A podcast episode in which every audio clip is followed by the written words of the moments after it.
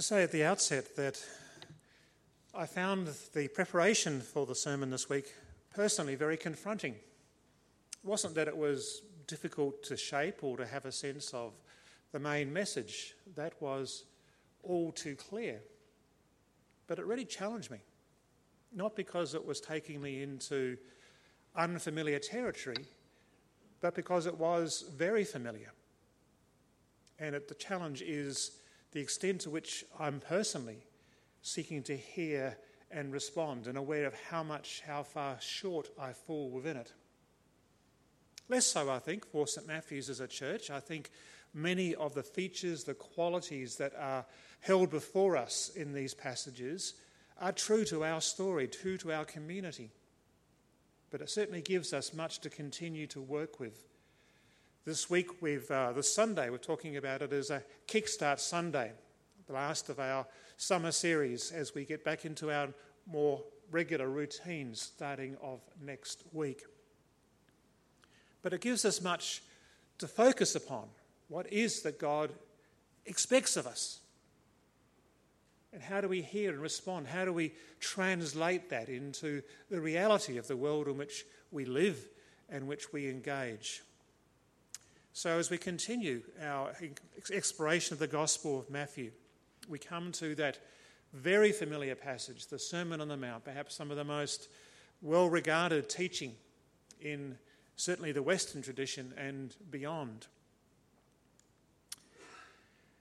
As I've been preparing this week, I've been struck by the contrast between good news and bad news. And as I've been going through the preparation, I think, what's the good news bit?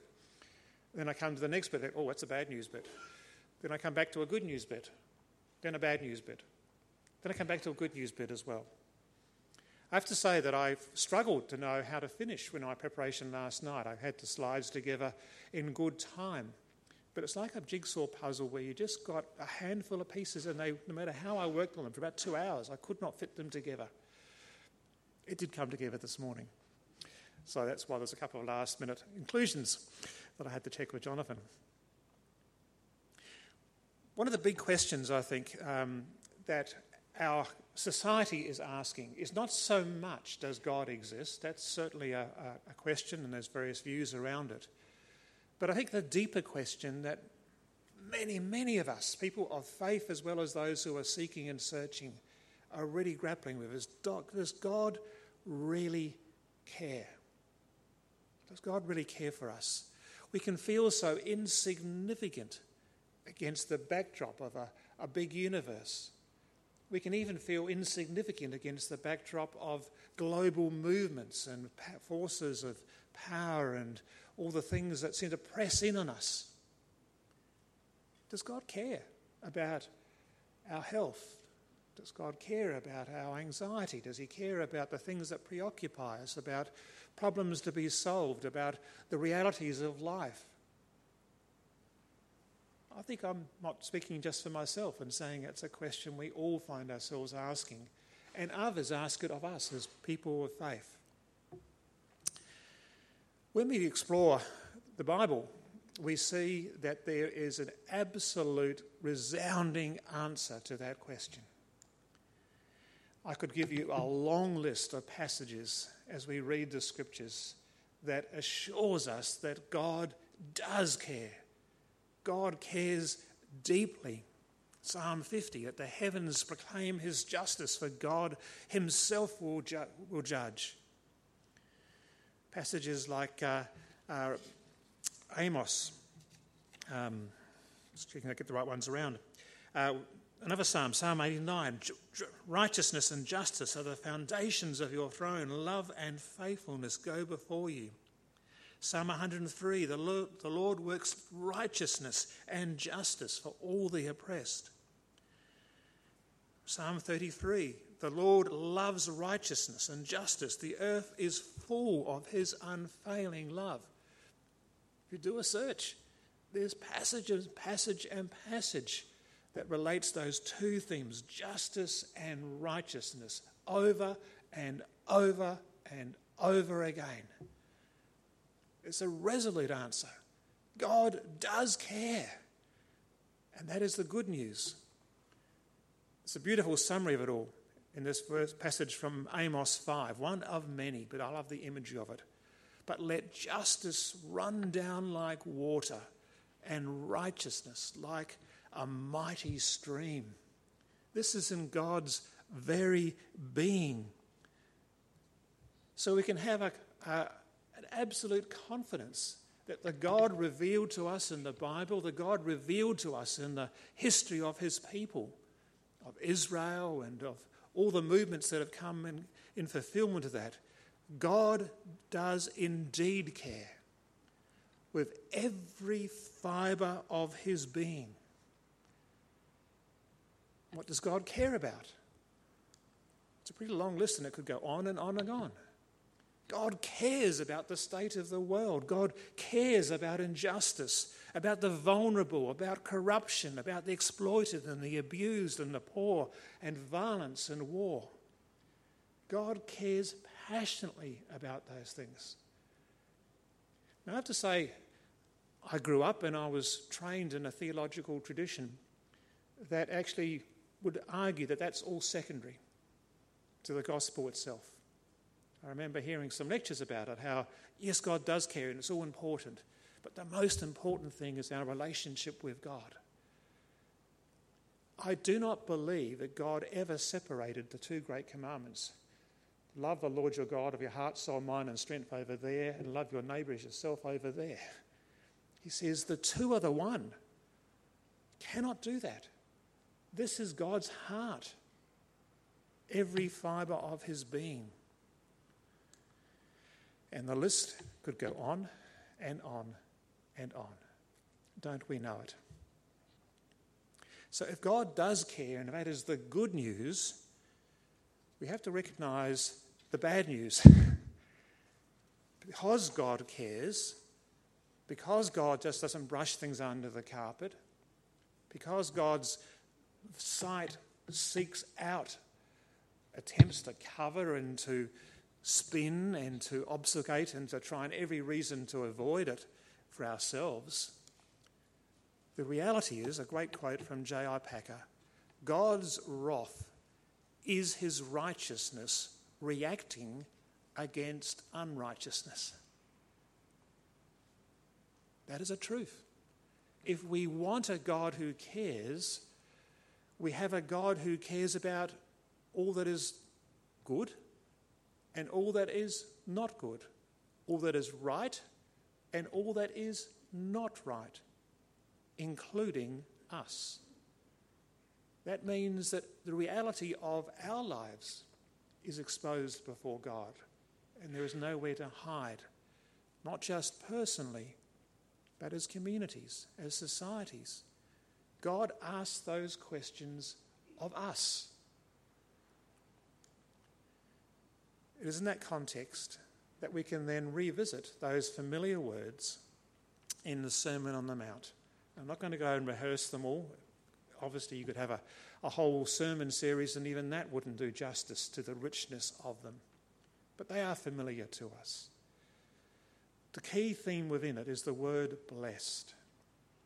It's one of those areas where I have a particular interest in to see how different Bible translations cope with this word blessed because it's it's really hard word to convey. What does that mean, the word blessed? Some translations describe it as happy. Like the Good News Bible says, Happy are you. And I used to be fairly disparaging about that, but there's an element of truth that's actually included within it. I would suggest that the way to get behind the strength of that word blessed is to recognize it as God saying, God cares deeply and will take care of all those who are named within that list. God cares deeply about the poor, about the vulnerable. God cares deeply about, just going back to that list, those who are persecuted, those who have been dealt with badly by others, those who have experienced injustice, those who are grieving. God cares deeply about those people. That is the strength of the word blessed. And we see it picked up in this seminal moment in the ministry of Jesus Remember in our narrative in uh, Matthew, Jesus has stepped into the public arena and stepped into his obedience to the mission and ministry he was given in his baptism, identifying with the world and all its realities, all its messiness. We had Jesus being tempted and offered an alternate way. Just bow down before me, Satan said, and I'll give you everything. Another pathway. And Jesus was resolute in saying, No. Then we have Jesus gathering together, we saw last week, reaching out into people, calling on them to say, Follow me, trust me. We're starting a movement, a movement of God's people. And then in Matthew's narrative, he gathers the people sitting down on the Sermon on the Mount and says, This is what I'm talking about by way of the kingdom. This is the movement. This is what I want you to have a hunger and passion for to be peacemakers, to be shalom makers, to engage and make a difference in the world around us. So God does care for it and identifies that. That's the good news we'll come back to. So God does indeed care with every fibre of his being. The more I reflected on that, I'm confident in it. That sits well with me. It was the next bit that challenged me personally. The next bit that I I've listened and haven't so much wrestled with, but it just continues to say, I can't move on from this too readily. And God wants, God expects us to care about those things with every fibre of our being. That is the point in which I said, Wow, I know I don't. I do try, but I'm overwhelmed with just how much need is out there. I'm overwhelmed by the mix and all the things pressing in on us. That's not a bad agenda to try and sit and work our way through for the remainder of the year. Now, I'm not saying it in the terms of a church. I don't want to berate St. Matthew's because I actually do believe it. This is true to our DNA. We are people who recognize those amongst us who are grieving, those who are going through difficult times. We'll try and provide meals, we'll try and reach out to people and just checking, are you okay? That's the sort of church that we have always sought to be and continue to do so. That's what we are focusing on in the year that lies ahead. Matthew goes on, and we have more about this next week. He says, What does this look like? Well, your calling as my people is to be salt, it is to be light in this world. I'm going to focus more on that and what is to come. And then Jesus says a pretty outrageous thing.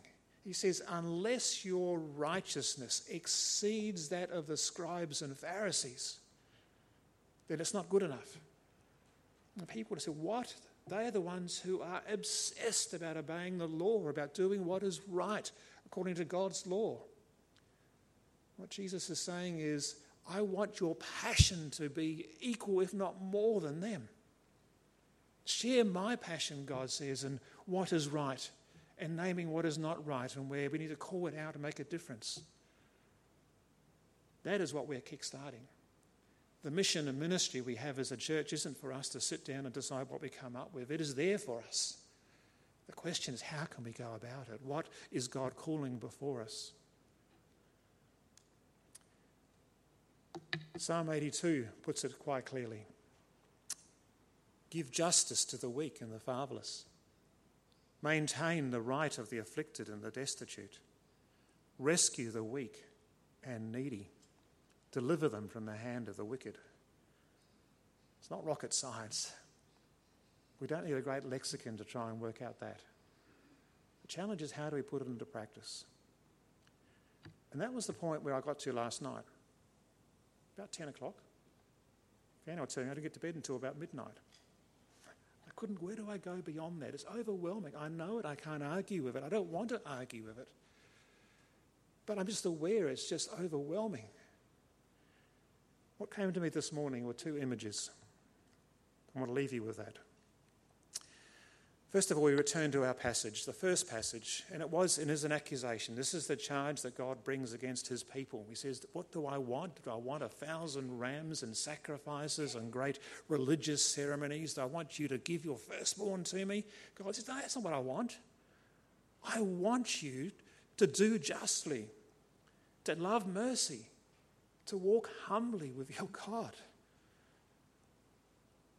God says, I'll be with you. I will strengthen you. But where does it take us? How does that look as we seek to live that out in the year that lies ahead and beyond?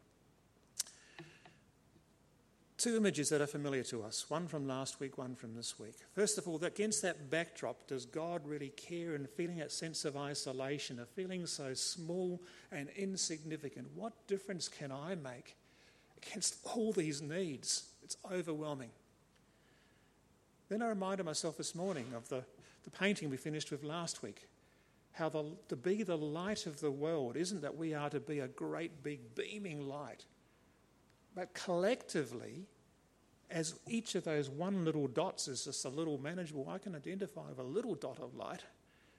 You gather them together, then suddenly you find the power of the light is not so much through one strong, powerful beam, but collectively with all the energy and the vitality that comes through it. God does not expect me to solve all those problems in and of myself. God wants us as a church, us as a community, us as a nation to do that. So there's the imagery. I googled this up at about 8:30 this morning in the process of preparing. Many hands make a difference. Lots of images come up. We know the truth. Many hands make light work, and there's often those wonderful images that ch- children come up with and others and saying, well, I do my bit, and you do your bit, and you do your bit, and all those bit. And we look at that sea of hands, and we suddenly realize we're not alone. We can make a difference. That is the power of a, being part of a movement that we each contribute to something that is so much bigger than ourselves. So I got the 10 to 9 this morning. I thought, hang on, there's one more image that's come to mind. I'll just do a quick search and see if I can come up with it. A portrait of Jesus' face made up of a mosaic of pictures. Each of one of those little squares is a person. You won't see it. You'll see the big picture of Jesus. But if you do a Google search, mosaic Jesus face, it'll come up. There's a few different versions of it. Collectively, when we gather together side by side, we can image Christ to the world. And that is where the light can make a difference. And not just for us at St. Matthew's, when we stand with the other churches in our neighbourhood, when we stand with other churches across Adelaide and across South Australia and across Australia and around the world, we can make a difference and have and will continue to do so. That is what we seek in God's grace to be part of. The last conundrum I had, nine o'clock this morning, I couldn't think of an interlude item last night. How can we reflect on it? It's such a great, powerful truth. So I did some Google searches and I did YouTube searches. Justice, mercy, Christian songs. Hardly anything came up. I said, that can't be true. I Googled the various ones, and all the ones about justice and about salvation and about righteousness and about freedom, 99% of them were all about me. So there must be some classical ones. This is just a modern fad, all about me. So I did some classical searches, classical hymns about that. Amazing Grace, all about me. Even over a thousand tongues and all those ones. My chains fell off. My heart was free. I thought, I don't want to end at that point. Then I came across one song, an Australian song, that I thought, I like the words. I'm going to play it in a minute. It's by a guy called Geoff Bullock, some of you may remember. But I couldn't find imagery to go with it. I tried to find a version of it. People must be doing versions. It's such a great song. The best version I found came from India. And I asked myself, what does it say about us? If we are asking ourselves, who are we not seeing in our community? Who are we overlooking? When we hear the words of the song. So it is in that spirit that I invite you to listen to the words and to reflect that this is the passion that God calls us to together.